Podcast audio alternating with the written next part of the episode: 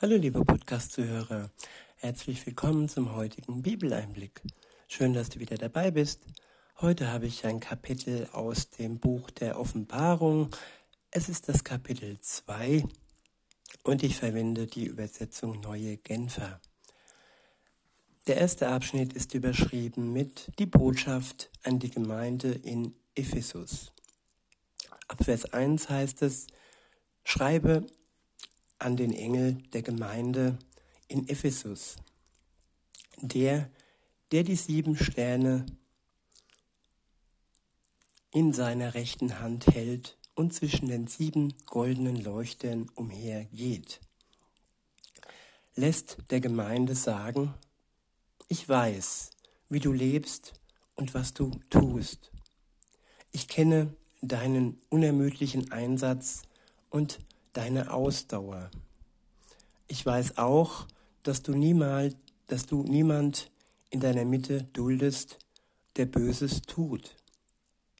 Und dass du geprüft, dass du die geprüft und als Lügner entlarvt hast, die behaupten, Apostel zu sein und es gar nicht sind.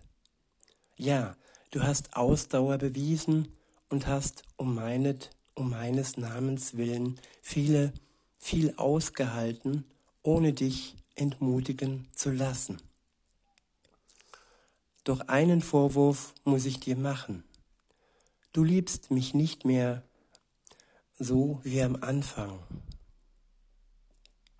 Erinnerst du dich nicht, wie es damals war? Wie weit hast du dich davon entfernt?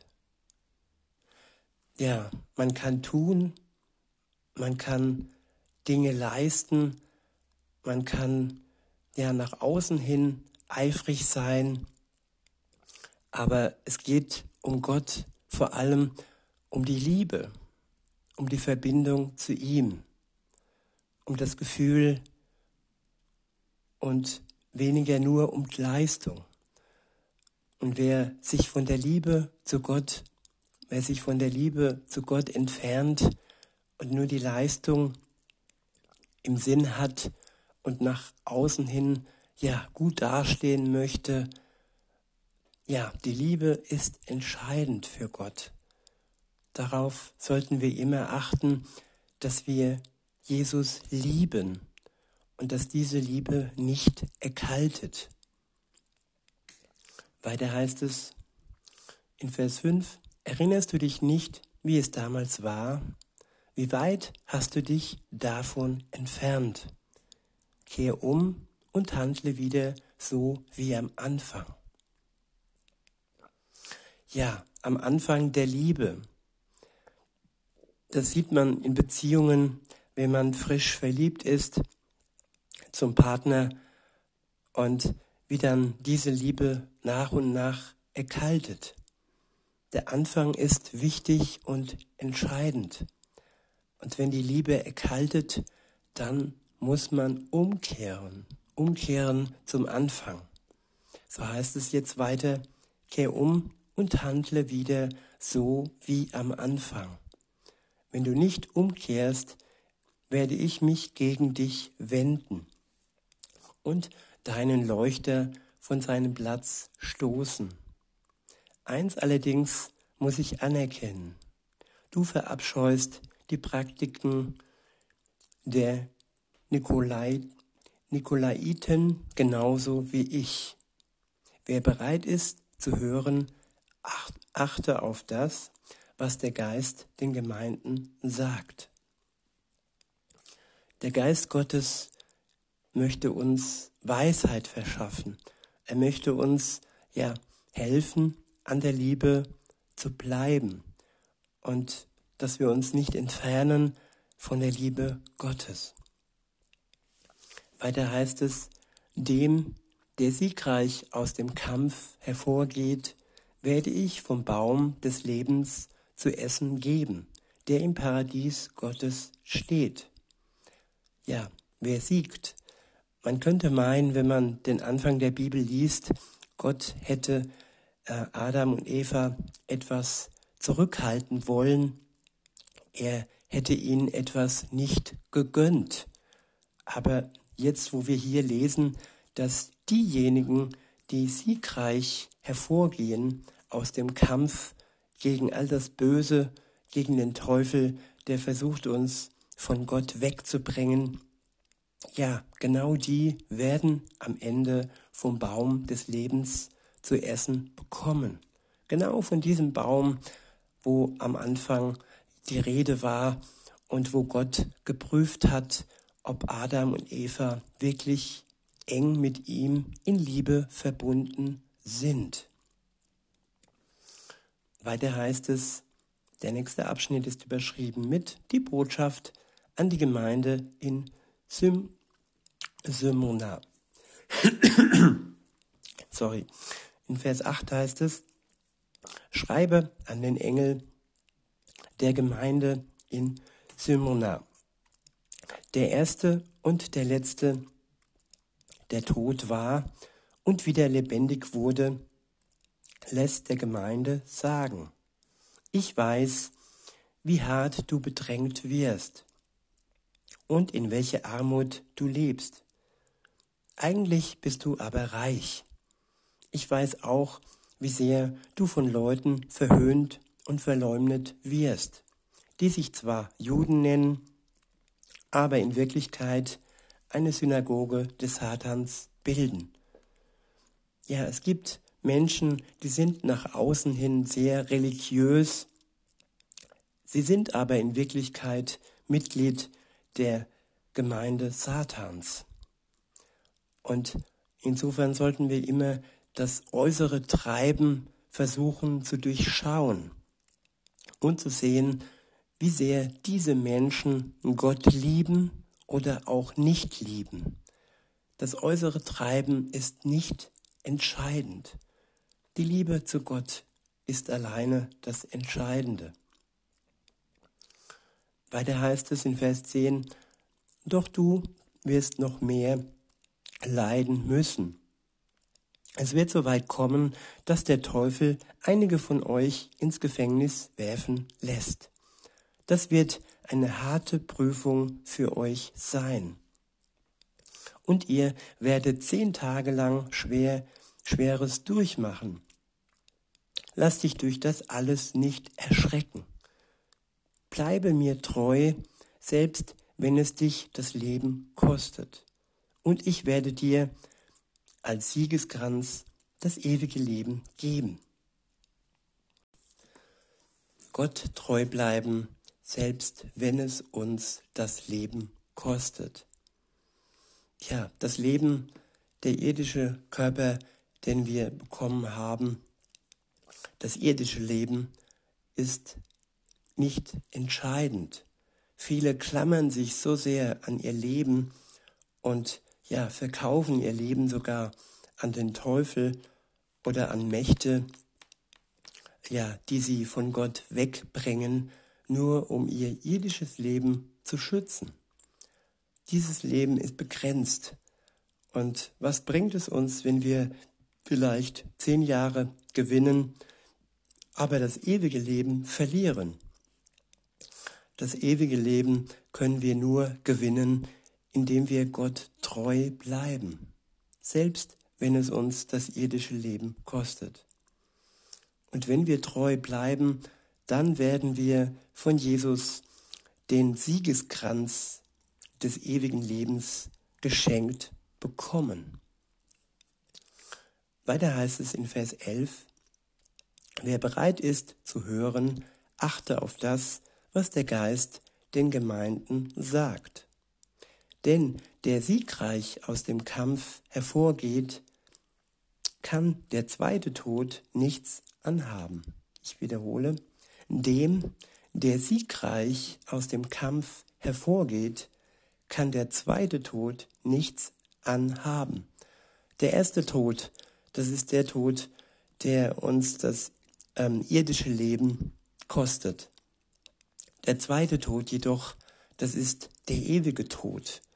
Das ist das, was wir bekommen, wenn wir zu Lebzeiten nicht eine Verbindung mit Jesus eingehen oder wenn wir ihm untreu werden und ja, das Heil und die Gnade mit Füßen treten und uns von ihm ja abwenden.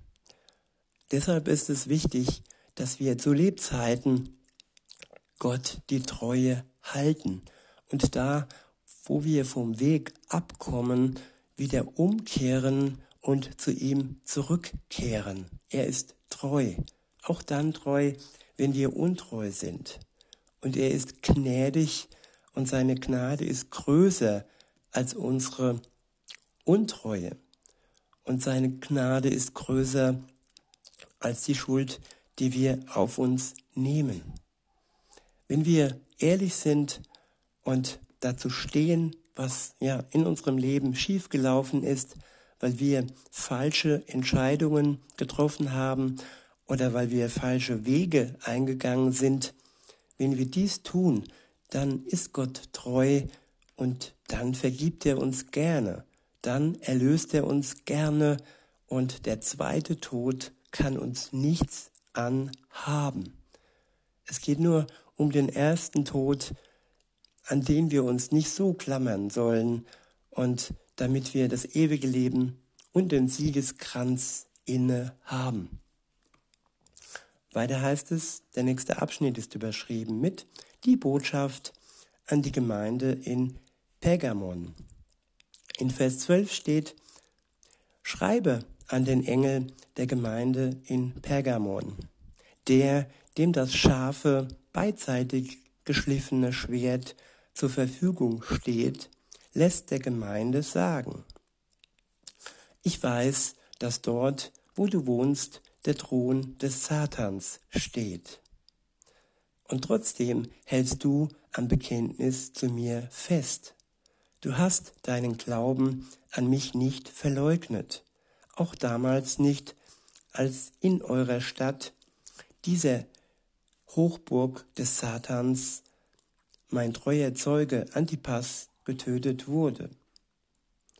Doch einen Vorwurf kann ich dir nicht ersparen. Du duldest in deiner Mitte Anhänger der Lehre Biliams. Biliam hatte Balak den Rat gegeben, die Israeliten zum Essen von Opferfleisch, das den Götzen geweiht war, und zu sexueller Zügellosigkeit zu verführen und sie dadurch zu Fall zu bringen. Auch bei dir gibt es Leute wie Biliam. Es sind die Anhänger der Lehre der Nikolaiten. Es sind die Anhänger der Lehre der Nikolaiten. Darum sage ich dir, kehre um. Wenn du nicht umkehrst, werde ich nicht zögern, mich gegen dich zu wenden und mit dem Schwert, das aus meinem Mund kommt, gegen diese Leute Krieg zu führen. Wer bereit ist zu hören, achte auf das, was der Geist den Gemeinden sagt. Dem, der siegreich aus dem Kampf hervorgeht, werde ich von dem, werde ich von dem Manna zu essen geben, das jetzt noch verborgen ist. Ja, liebe Zuhörerinnen, lieber Zuhörer, die Lösung von allem Übel ist Umkehr. Wer zu Gott umkehrt, der hat ja, ja die Lösung parat. Und wer nicht äh, einsichtig ist in seinem Leben, der wird nicht verschont werden. Weiter heißt es, und ich werde ihm einen weißen Stein geben, in, in den ein neuer Name eingetragen in dem ein neuer Name eingraviert ist, den niemand kennt außer dem, der ihn bekommt. Die nächste Überschrift lautet die Botschaft an die Gemeinde in Thyatria. Schreibe an den Engel der Gemeinde in Thyatria. Der Sohn Gottes, dessen Augen wie Feuerflammen lodern und dessen Füße wie Golderz glänzen, lässt der Gemeinde sagen, ich weiß, wie du lebst und weiß und was du tust. Ich weiß, wie du lebst und was du tust. Ich kenne deine Liebe, deinen, Gab, deinen Glauben, deine Hilfsbereitschaft und deine Ausdauer. Ich weiß auch, dass du heute sogar noch mehr tust als früher. Doch einen Vorwurf muss ich dir machen. Du lässt diese Isabel, die behauptet, eine Prophetin zu sein, ungehindert gewähren.